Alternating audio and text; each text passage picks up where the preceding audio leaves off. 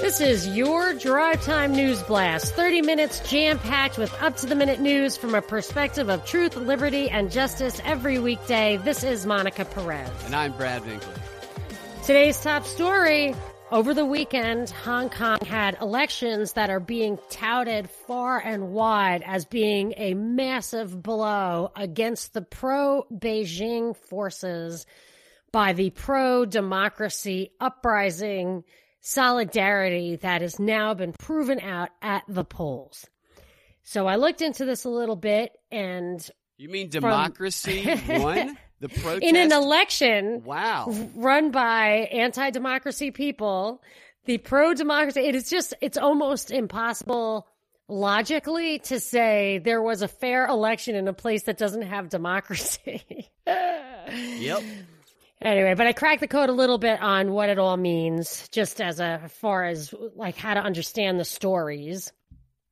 So this this election doesn't actually have much of an impact, but it was being viewed as a proxy to see as the executive the chief executive of Hong Kong had been saying, we have this pro Beijing silent majority here and I can't abandon them by capitulating to what are called pro democracy forces. So this election was being viewed as a kind of proxy for how, if people are kind of pro democracy or pro Beijing. Now, some of the details are a little fuzzy, so I can't really make a definitive statement. So the big, the big points are that these elections, maybe it's the only things they're really allowed to elect, these elections are for seats at a kind of local council level that don't have a lot of power outside of where do park benches go and that kind of thing. Very little power. Yes, and and the total the all of them put together make up about 10% of the deciding force for appointing the legislature or the chief executive. So there is some power, but it could not possibly move the dial. So there was a big turnout. They said that 71% of the elect, elector, so the people who could vote, which was about 50% of the population of Hong Kong, which I don't think the math works exactly. That's what I was reading, but it was about 3 million people well over 10% of them were first time voters uh, or new voters or new registrants. It's a, a little hard to tell, but it looks like a lot of the young people came out. And, and here's what I find to be the critical question I cannot find an answer to. I don't know how significant that, say, 15% swing is because they're talking about how 90% of the elections went to the pro democracy candidate. However, when I look at previous articles uh, about previous elections, it says 700. One example I saw was 783,000 votes were cast for the pro Beijing candidate, 540,000 votes were cast, cast for the pro democracy candidate.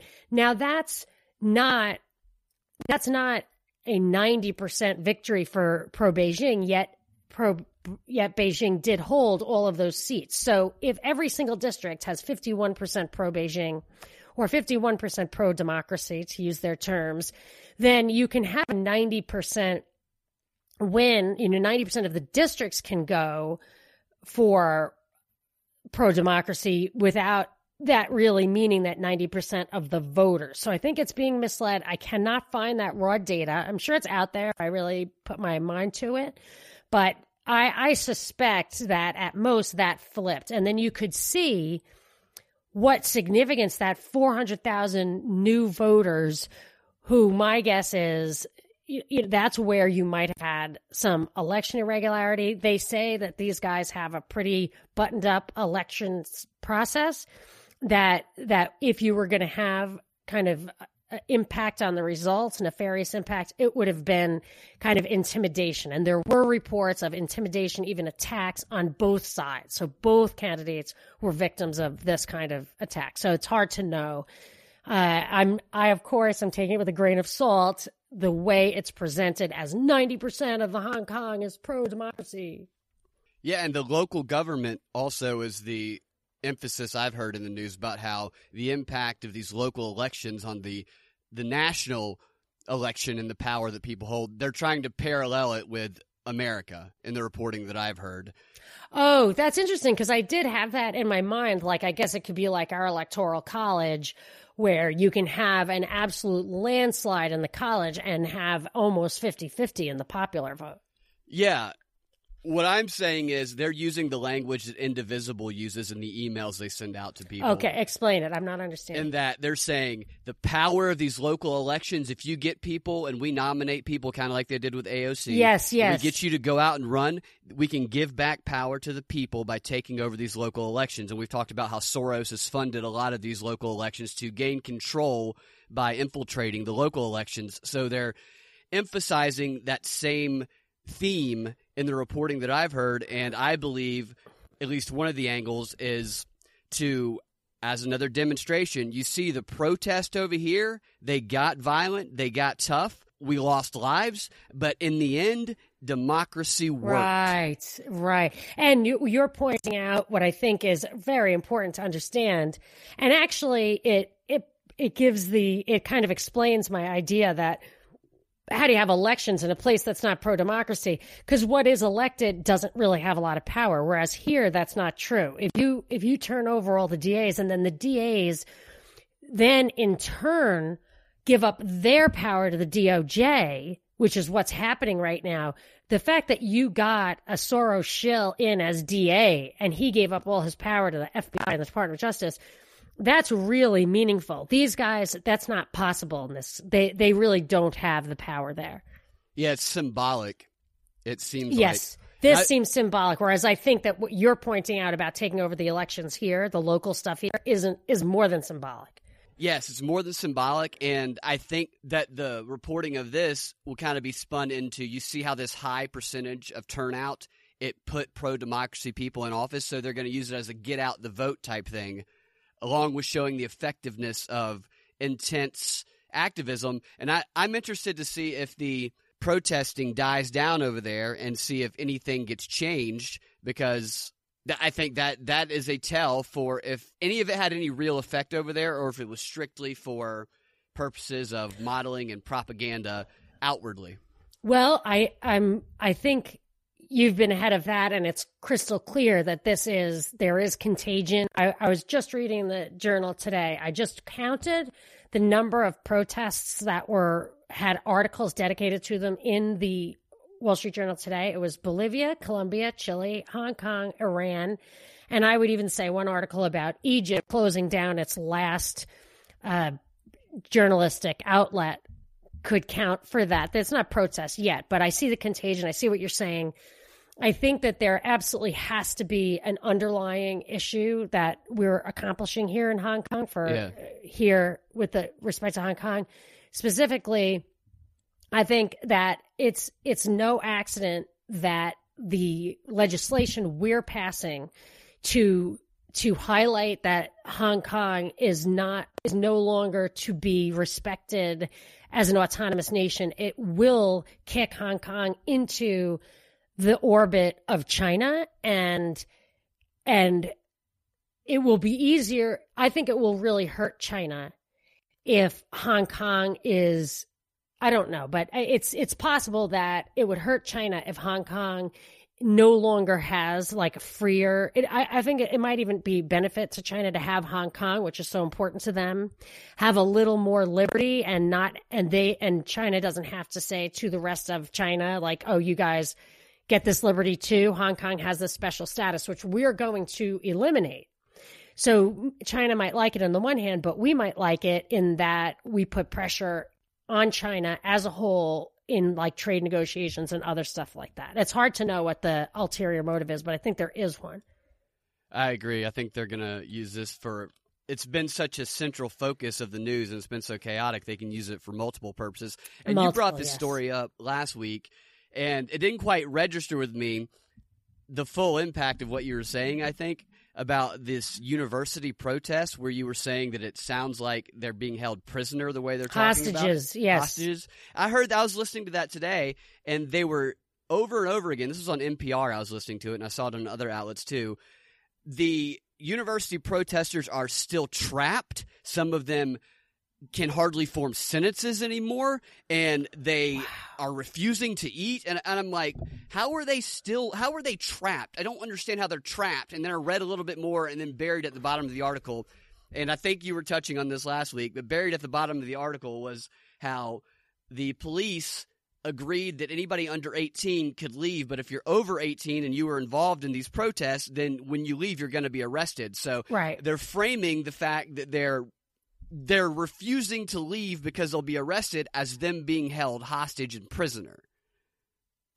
Oh yeah, yeah. Or yes, yes, and that's another thing. I'm my guess is there's a mix of people in there. So some people are maybe the get the ringleaders. You know, they're probably not even students. These these masked people, some of whom rappelled off of bridges to getaway cars for safety. Yeah. Some of those people are probably professional protesters are like the way Libya was working. A thousand basically Western finance terrorists went in and made it look like certain things were happening. So those guys probably won't come out and they probably won't let the other people come out.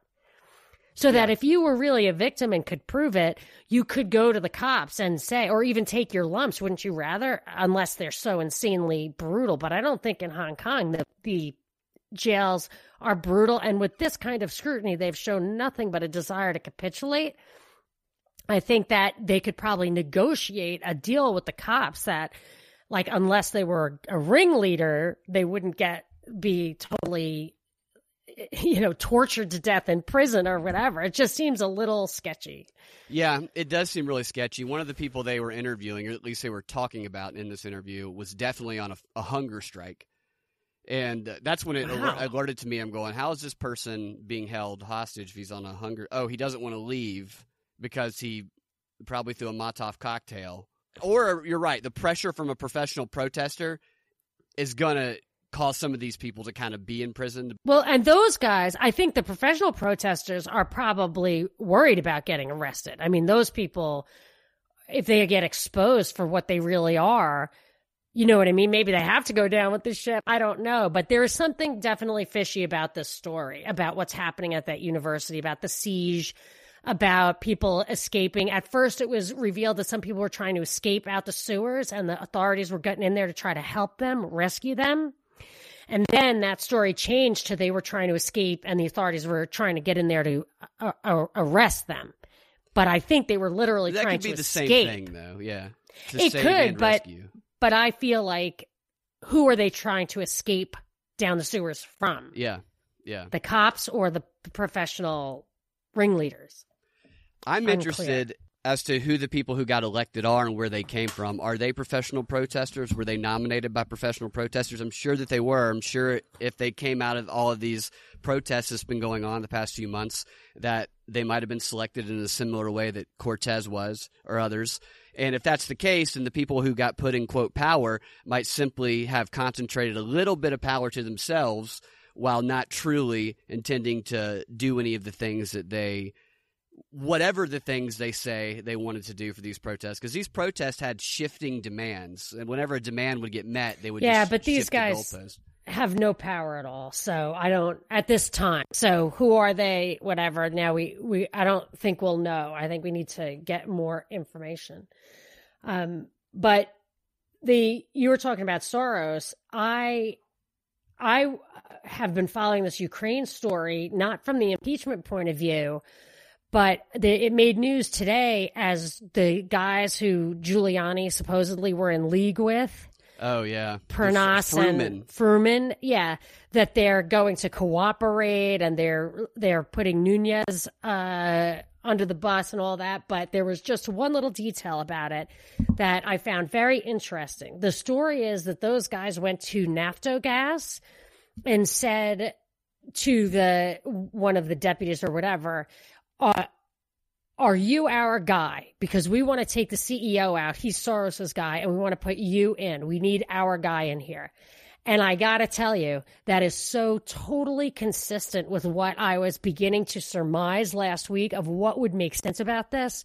Ukraine is just all about money and corruption. And Giuliani, in my opinion, is a two bit low life operator. I think he took the Italian mob out to put the Russian mob in when he was prosecutor.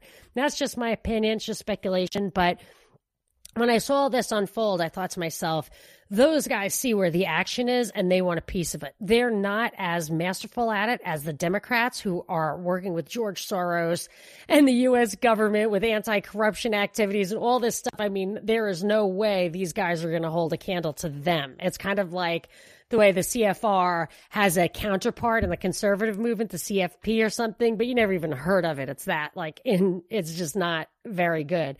So so the journal, of course, is making it, or where, where, whatever outlets I was reading, is making this Naftogaz thing look like what a bunch of paranoid freaks trying to pin this at Soros. But I, I had been posting articles last week about how George Soros said we need to, we need to get outside loans to guarantee my investment in Naftogaz, and we need to take away people's subs- subsidies to the gas which would make the prices go through the roof. And it, from what I could tell, I don't know exactly the mechanism, but that was all a way for him to get control. He made it very clear he wanted control of the financial sector and he wanted control of the energy sector. That's what Soros wanted. And it actually said in a 2015 Forbes article that Soros put in that guy, that CEO. It named him by name. And he said, and they said, uh, I think his name was Andrei Kobolyev they said in that Forbes article that Soros put him in. And that is who these Ukraine guys said, we want to swap him out for our guy. So if they were looking at this Ukraine thing and Giuliani and Trump as a, as saying there's corruption there, Trump and Giuliani were trying to get their cronies in, I would believe that. The fact that they're saying it's trying to get Biden out is complete uh, because of political reasons. I don't believe that for a second. I, it, this is about the money. I don't know if Trump was in on it or not, but that's all that it's about. And the one last thing is they they continue to say people were shocked that Yovanovitch, the ambassador, was taken out, fired in May, when it was absolutely a matter of course that at the end of three years you get replaced by the next guy, and that's what happened. And so that is just a BS factor here. But uh, I just think yeah, they're doing on. that a lot. Yeah, they're saying that, but it's just not true. Not, yeah, I know. Not just with that, with all of this stuff, they're pulling things out of context, blatantly out of context, shining a light on what's going on that's normal. I totally agree. And acting like it's just, holy cow, hell froze over.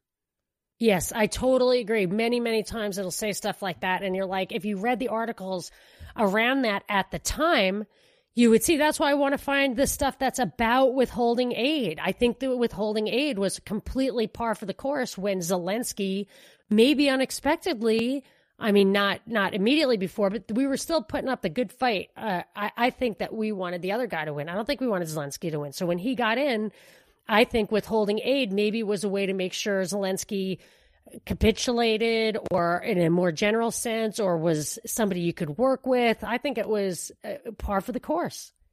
Now they're Agreed. saying, related to that, that Trump's talk of this Ukraine CrowdStrike thing, conspiracy, is going to jeopardize election security. And they're very much attaching conspiracy jeopardize election security. That, I get where you're. Yeah. I get where you're going with this. If you bring up a conspiracy theory, and we know this, we've talked about it a lot, it's going to be identified as Russian and is going to be removed. And there's a lot of things coming from a lot of different areas that are circling in on that right now.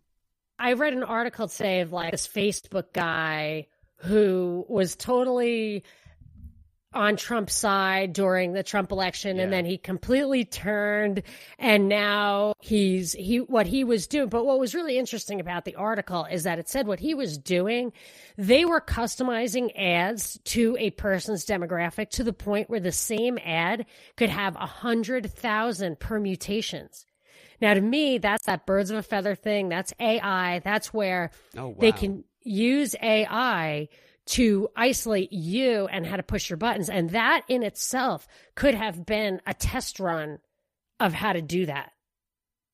Yeah. So I've got my thousand variants. That's what it said. Ad. That's what it said. That's I mean, I can find the quote. It would take me a minute, but yeah, it said a hundred thousand uh, things. It would decide whether it would say donate or give. It would decide uh, just how to, what language to use, how, whether to make it a square or a rectangle, up and down or sideways, that kind of thing. I don't know. Uh, another thing that's getting weird treatment, I don't know what to think of it. What do you know about this Eric Gallagher story? I don't know a lot about it other than what I read this morning, and I don't know the details of his trial. I haven't seen the picture that he took or any yeah, of that. that's the stuff I, I didn't have time to dig into, but I, I did read about the fallout. It seems like it's trying to be framed as Trump causing chaos again. Mm-hmm. It's always Trump's trying to be. They're trying to frame Trump as Yeah. doing the wrong thing. Obviously, I don't know what the right thing is. I have no idea what's going on. Yeah, I mean that's why I think this one is weird for me because I actually I'm I'm taking it as what you see is what you get first pass here and I'm I'm kind of on the side of the guy who is against Trump. I don't I don't see this. So this Richard Spencer and, and a top admiral, Richard Spencer was I guess the head of the Navy, a civilian. And a top admiral had threatened to resign if Trump blocked Gallagher's expulsion from the Navy SEALs. If and they supposedly went behind the scenes to Trump and said, "Look, we'll make sure he keeps his trident pin or whatever status he has, but we have to be able to discipline him as we see fit according to the rule of law and the needs of discipline." And the Secretary of Defense supposedly, this is what he said, that he fired him or asked for his resignation, which I think is weird. I think you should just fire them because he went around the chain of command up to Trump. Now, I don't know what to make of all that, but as I read the the kind of departure letter from Spencer, where he says we we just have to be able to maintain this. I, I just have two comments on it. One is he's absolutely right. If you have the responsibility for running this organization, you have to have the authority to do it as you see fit. That's something that people need to remember or whatever they don't always know.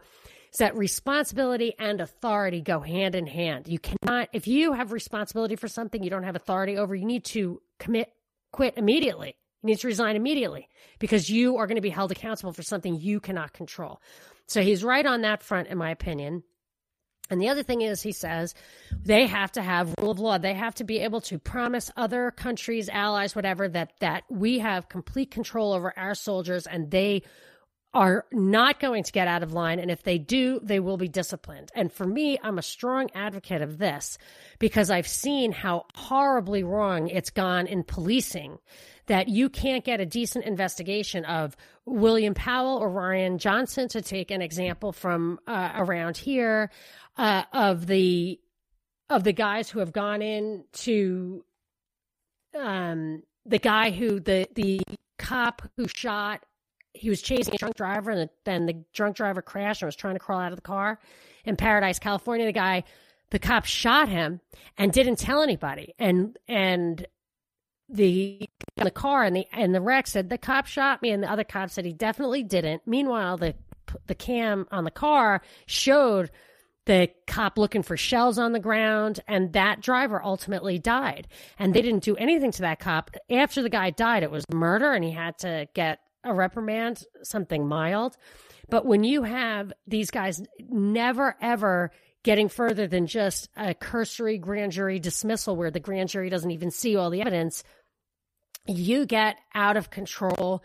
People in authority, you absolutely have to have accountability at that level. You absolutely must have it. And so, if this is what you see is what you get, I'm in support of uh, Richard Spencer taking a stand. I don't disagree with that about the order of it.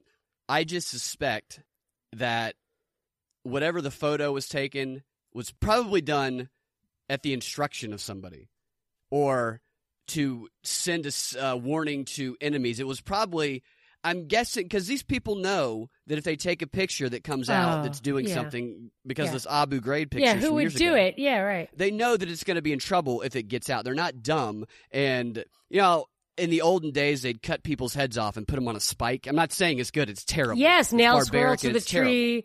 Yeah, that's true. And he did. I believe the Gallagher got off. he Yeah. was exonerated. Well, he yeah. was being charged with murdering one of the ISIS people, and then somebody else came and confessed, and he ended up Yeah. getting charged with taking a picture Yes. holding one of uh, the dead bodies' heads. Right, right, right. And it wasn't severed, I don't believe. I, I don't know. I haven't seen it, but I think that I don't know. I suspect that there is some of this in that warfighting culture with people who have been these soldiers. I'm not. I'm not. yeah, terrorism. Yeah, I'm not saying it's good at all, but I'm saying yeah, that yeah. Painting a face on your helmet. yeah, I, I'm.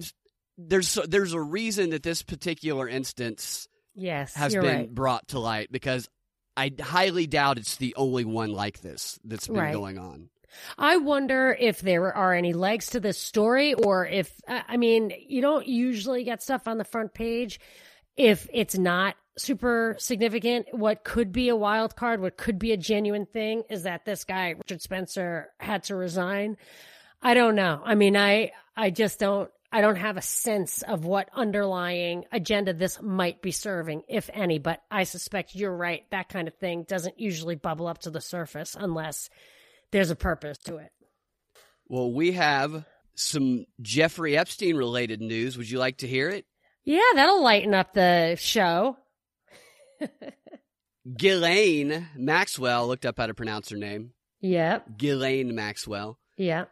Jeffrey Epstein's madam, his number one, or his handler. Handler, I some think. believe, Both, both, both. Is set to come out from hiding very soon in the coming days and reveal to the media or the FBI, this is according to a source familiar with her lawyers, all the details that will exonerate herself and Prince Andrew, who she's going to defend. She's told pals. this is Oh my god. according to the source, she has told pals that she thinks the picture of her and Prince Andrew with Virginia Roberts has been doctored. She has no recollection of it, and it seems strange to her because it doesn't bear a timestamp on it.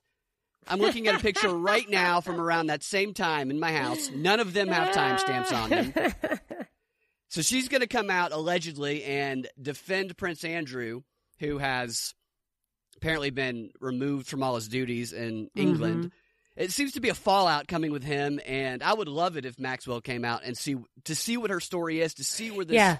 next chapter goes in the Jeffrey Here's- Epstein saga. Here's my prediction that she allegedly comes out. It's not in a way that you can verify who she is. It's not going to be a video with a timestamp on it. She's not going to be holding today's newspaper or whatever. And there is going to be some question about the authenticity of her statement. I'm not necessarily saying deep fake. I'm just, it might, it might play into that like they're all talking about. But I think that this, I just, I'm not sure she's alive. And I have a feeling that we're never going to see her again. Oh, yeah. In the article, it showed a picture, what was said to be a picture of her, and it kind of looked like her, but the picture was very, very fuzzy, and she was kind of standing in the background. And it said this is the last time she's been seen in public, and it was from June 6th of this year. So I guess that go, goes. was it at In and Out? Because No. that In and Out picture was two years old. Right. So what I'm saying is it goes ahead and eliminates that theory, even though we already knew that picture was old. Yeah. because this happened before that picture allegedly came out and um or that picture did come out but it was an old picture Yeah, yeah, right, right. so yeah Hmm. I, this whole deep fake angle of this is really interesting to me they haven't called it deep fake or anything but the fact that these two people two out of the three people that were in the picture now are both saying they don't remember it and they think it's fake and this is a picture that was 15 years old what i mean And where's where's Virginia Roberts? Let's talk to her about it. I mean, she's she. I think that her that she did do that interview with a bunch of other people, and it was she didn't get a lot of time to talk. And we know that ABC or CBS, whichever it was, I think ABC shut her up. And I think that they're using deep fakes and conspiracy theories to hide the truth about uh, what the real conspiracy theories. It's just it's just noise. It's just adding, like Cass Sunstein said, put false statements into a a legitimate conspiracy theory to discredit it. Now I feel like they are are overwhelming the news cycle with with conspiracy theories so that you just can't tell. It's like a hall of mirrors. Yeah, and Google is now bringing people in to take pictures of them and making deep fakes out of these pictures. So they'll, they'll take a video of somebody walking down the street, then they'll have video of another group of people sitting in a hallway, and then they'll digitally switch the faces. They'll put the faces of men on women and vice versa. So the people in the hallway, you'll see video of them walking down the street. People walking Wow. down the street, you see video of them in the hallway. And it says that the whole reason that the Google is doing this is because they're trying to train their algorithms th- because their scientists believe that by learning how to create these deep fakes, then they're going to learn how to spot and stop these deep fakes. So, kind of like Wow. creating military weapons and preemptively Yes. attacking, you go ahead and create the best deep fakes in the world so that you can stop the deep fakes. Wow. And it sounds to me like they've got it to where it's it'll look seamless. It's all generated computer wise. Again, you could have AI do this on such scale that it can manipulate individuals. You could individually show somebody a video without even having a human being have to target that person. You know what I'm saying? Yeah. you could just if you ha- if you were like, "Oh, we need to target Brad Binkley and let's create this video deep fake that's going to ruin his life, whatever." They could or show you something that's going to make you distrust somebody in your life. If if if you if they made it to the point where just any low-level troll as we have much experience with could do that kind of thing. I Yeah. mean, they could really scale it. I mean, just think of the scale of trolls. Imagine if they had the power to win every argument because they could prove your that you were up to no good. That's you what they say not. that it's getting faster and easier for people to use, and it's going to create a situation that they call, and we've talked about this, but not with this term. They call it the liar's dividend. Which the Hmm. liar's dividend is when, if it's a real video, you can claim it's fake by calling it a deep fake, or vice versa, and you have no way of knowing. Hmm. It. The article talks about that. It says that these deep fakes have already challenged our assumptions about what is real and what is not. In recent months, evidence was at the center of incidents in Brazil and Central Africa and Mhm. China where there was a question of is this video real? Like the Gabonese president was out of the country for medical care and his government released a so-called proof of life video and opponents claimed that the video was to be faked and experts call this the liar's dividend. Hmm. It's an interesting term to look for. So liar's dividend means that liars benefit from it because they can yes. use it as an, an, a plausible excuse. Yeah, exactly. Gosh, Yeah. this is a dangerous world. And this is only possible because we all got corralled into the digiverse for our all of our politi- political action and all of our economic activity and even our social stuff. But like the digiverse is critical for political and economic functioning right now. I mean, James Corbett maybe was right, just step off it. And I, but I think it's, I hate to say it, I just, I think it's, I think you would not really be able to I'm starting to you think would I'm just a be deep fake. neutralized. Are you a deep fake? I might be. I have no idea. Did you come I've up always with wondered. I, I, I think I invented that, but my guess is it already exists. No, I like that term, Digiverse. Yeah, I, I, I invented it, and then I was like, "There's no way it's not out there somewhere." I don't even Google them anymore because every good word I come up with when you're trolling seven billion people for or trawling. I have to Uh. say, yeah, I completely agree. My friend and I, we were talking the other day about how Trump, eh, actually months ago, about how Trump needs to come out and identify as a woman. And that way he That's can walk idea. around going, as the first female president of the United Totally. States, I've broken glass ceilings. And then he also claimed to be in the LGBT community because he'd be married to a woman. And nice, nice. for months we we talked about this me and my friend yesterday kevin sorbo an actor or director or something tweeted almost verbatim the exact same thing oh my gosh, that we had been joking about Sounds kind of original how he could do it. And think of what an awful woman Trump would look like. And as a matter of fact, if you just if you just Google it, I'm sure there's a mock up of him looking like Dame Edna or whatever. yeah yes there, there will be anyway there will be Dude, this music is putting me in such the mood for a holiday week. I'm very excited for Thanksgiving, but we will be back tomorrow, and uh, and then we'll tell you how to cope with um, an unorthodox show schedule for the week. Lots of original stuff, but not exactly what you get most of the time. It'll be bonuses. You guys can find your Drive Time News Blast every weekday afternoon at 4 p.m. at thepropreport.com or your favorite podcasting platform with the Propaganda Report podcast feed. We will talk to y'all tomorrow.